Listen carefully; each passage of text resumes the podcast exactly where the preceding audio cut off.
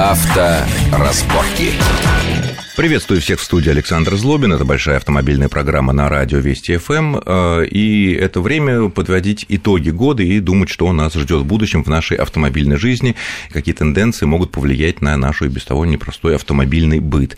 Э, итоги 2013 года, перспективы на 2014 год мы обсудим с нашими гостями. Это зам главного редактора журнала «За рулем» Игорь Маржарета. Игорь, приветствую вас в нашей студии. Здравствуйте. И замом главного редактора автомобильной газеты «Клаксон» Юрием Урюковым. Юрий, приветствую вас тоже. Здравствуйте. А, буквально в самом конце года подошла э, на итоговой пресс-конференции президента Путина подошла такая интересная вещь относительно судьбы ГИБДД был задан вопрос э, в плане того, что во многих государствах не существует отдельных структур дорожной полиции так как современный полицейский должен и может эффективно бороться с любыми правонарушениями, будь то на дороге, в квартире, там, в переулке и так далее. На что президент сказал, что ликвидировать э, просто так ГИБДД не имеет смысла, потому что это важная структура, но и при этом он отметил, что нужно знать, что происходит в других странах, э, анализировать ситуацию и выявлять самые лучшие практики, которые существуют на Западе, ну, имеется в виду, наверное, на Западе, и внедрять у нас. Вот поэтому хотелось бы поговорить, а вот как действительно э, во всех тех странах, которые принято у нас э, называть цивилизованными, цивилизованными, организована работа полиции, которая отвечает за безопасность дорожного движения. Это Америка, Англия, Франция, Германия, Италия и так далее.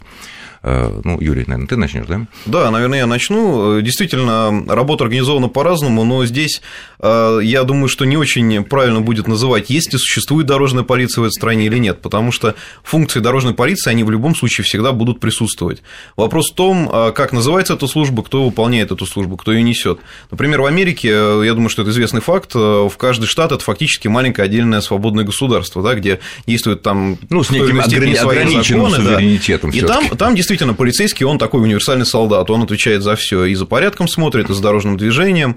А, там, например, в Германии есть подразделение дорожной полиции, в Финляндии тоже, там, насколько я знаю, объединенные структуры. Но суть в том, что в любом случае человек, как правило, а, это специальный человек все-таки, да, то есть это может быть какой-то комитет, отдел, подразделение, я не знаю, там какой-то экипаж, но в любом случае это некое специализированное подразделение. Поэтому говорить о том, что давайте уберем дорожную полицию, будет обычный полицейский делать все, не знаю, квартирные кражи разбирать идти за дорогой смотреть, ну, это утопия, такого нет. В любом случае есть специализация, вопрос в том, насколько она глубоко вот проникла в эту систему. Сейчас я скажу вот что. Значит, ну, Юра прав совершенно, есть в разных странах по-разному. Есть специальная дорожная полиция, как правило, это ну, люди, которые следят за федеральными основными дорогами, а чуть дальше в сторону этих федеральных дорог, там функции полицейского, как правило, во, во всех странах многогранны. Там полицейский, он там и хулиганов ловит мелких, он не занимается расследованием, естественно, и там на улице разберется, если что-то не так, человек потерялся, и э, штрафует, ну, в смысле, э, остановит каким-то образом накажет или там составит бумагу да. за нарушение правил дорожного движения. Э, э, потому что дорожная полиция как таковая есть только на больших дорогах и далеко не во всех странах. Но тут надо еще вот какой момент запомнить, что даже если есть отдельная дорожная полиция, ее функция следить за движением на дорогах. Правильно, Юр? Они не занимаются и никогда не занимались ни американские, там, ни немецкие, ни французские, ни регистрацией, ни выдачей прав, ни еще куча организационных функций, которые э, возложены на нашу ГАИ. А кто у них это делает? У них это делают в разных странах отдельные структуры. Ну, допустим, регистрация – это в разных странах по-разному. Где-то это департамент полиции, где-то, ну, например, в государствах Прибалтики, Балтии сейчас, вот, и в Скандинавии, а где-то э, это департаменты мэрии, которые занимаются, ну, то, что называется у нас департамент транспорта. Ну, можно сказать так, что это люди, которые не носят погоны. Бывает да, и да, такое, да. действительно. Это фактически промежуточное звено между, а, как, например, в Англии, между автосалоном и государством. То есть функция этих органов э, не то, чтобы проверить машину, там, это учет, учет и э, ведение баз данных. Ну, то есть какой-то муниципальный служащий. А закон. транспортный налог, который это в том налоговое. Виде только налоговый. Это, налог, это естественно. Да, но... это... То же самое техосмотр никогда в жизни полиция нигде не занималась. У нас до прошлого, до позапрошлого года этим С большим трудом это, да. Да, э, выдача прав во многих странах это не задача полиции ну, в некоторых это полицейские все-таки, а в некоторых это муниципальные органы, специальные департаменты транспорта при э, муниципалитетах занимаются выдачей их прав. В некоторых странах вообще на, э, возложено, насколько я знаю, на автошколы, ну, у них есть, если есть лицензия. То есть, понимаете, у нас поли... Э, ГАИ – это огромная структура, в которой, ну, сейчас это секретная цифра по-прежнему, ну, примерно 80 тысяч человек по России работает. Примерно. В ГИБДД в целом, да, да. его Да, я так понимаю, что суть-то основная вопроса, вот давайте упраздним ГИБДД и так далее. А когда такие предложения раздаются, они связаны с тем, что действительно вроде как структура разрослась, что они делают все эти люди. Тем более, что камеры кругом. Конечно, да, кругом как... камеры. А в чем, собственно, функция? Ну, камерами действительно сыт не будешь. Когда происходят некие спорные моменты, всегда на дороге должен как присутствовать человек. Да, конечно, сейчас потребность в экипаже, сохран... Э, ну, скажем так, уменьшилась, но сохранилась. В любом случае, они должны присутствовать.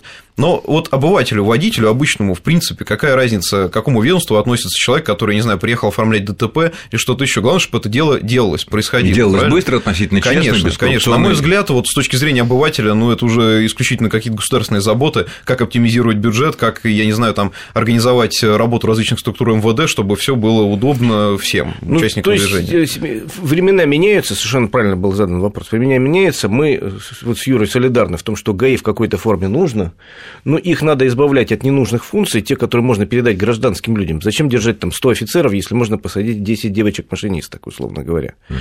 на какую-то регистрацию. Вот. А им оставить то, что следует из их названия – безопасность дорожного движения. Контроль, действительно, камер тысячу повесил, но в случае чего, чтобы экипаж мог доехать быстро на это место, там, развести ситуации, если что, помочь, там, чтобы этот экипаж был профессиональным, чтобы там этот офицер не только умел там палкой махать и, как мы привыкли, деньги собирать, а он бы был психологом, с одной стороны, с другой стороны, парамедиком, там, мог помощь оказать, юристом Нет, ну, одновременно. Ну, есть... Насчет медицины вроде их учат. Ну, их учат, да, но здесь... Но они здесь... не стараются не лезть лезть. Качество должно превалировать над количеством в любом случае. То есть это должен быть действительно офицер, э, такой вот универсальный солдат, который может много и может это делать профессионально, а не просто там для галочки, который прошел за 30 зачет, тысяч, за 30 тысяч рублей конечно. официальной да. зарплаты. Да, пусть он зарабатывает больше, но он действительно должен быть профессионалом, на которого можно положиться в сложной ситуации. Его задача обеспечить безопасность на этом самом участке. Если пробка растянуть ее, если авария решить проблему, если кто-то нарушил, э, наложить наказание и так далее. А если кто-то заблудился, тоже не, не, не бить палкой по голове, объяснить, куда ехать. Я тут смотрел, посмотрел, как э, действует немецкая полиция, аутобан полицай так называемый, mm-hmm. там э, типом автомобилей, которые они используют, ну, там, я не знаю, какой-нибудь там BMW третьей серии, универсал, mm-hmm. вот, и там даже прописано, сколько должно быть конусов вот этих аварийных в каждой машине, там 10 штук, чтобы в случае чего, потому что в наших, например, полицейских машинах конусы, наверное, не возят, они не поместятся. Я сейчас, думаю, что они прописаны. Уже, прописаны, уже а, если такие правила, такие правила вот сейчас, Да, сейчас можно обратить внимание, внимание, ну, там, когда происходит какая-то, скажем так, авария, когда вообще нештатная ситуация на дороге, то а, экипажи ДПС, например, в Москве уже многие действительно имеют конусы, они не просто выходят, там, встают и включают мигалку, а огораживают место, там, организуют процесс, один человек оформляет, другой а, там сотрудник пытается как-то поток оптимизировать. Это действительно происходит. То есть работа, в принципе, есть, она ведется, но, может быть, хотелось бы, чтобы это было а более вот Вы, как профессиональный автомобильный журналист, и помимо правовых аспектов, естественно, занимаетесь и испытаниями, тест-драйвами новых машин. Естественно, эти тест-драйвы очень часто происходят э, в западноевропейских или американских странах. Вот, на ваш взгляд, исходя из э, постоянного сравнения опыта общения с э, дорожной полицией, назовем это так, у нас в стране и там в Западной Европе или в Америке, вот какие принципиальные особенности, исходя из вашего личного опыта?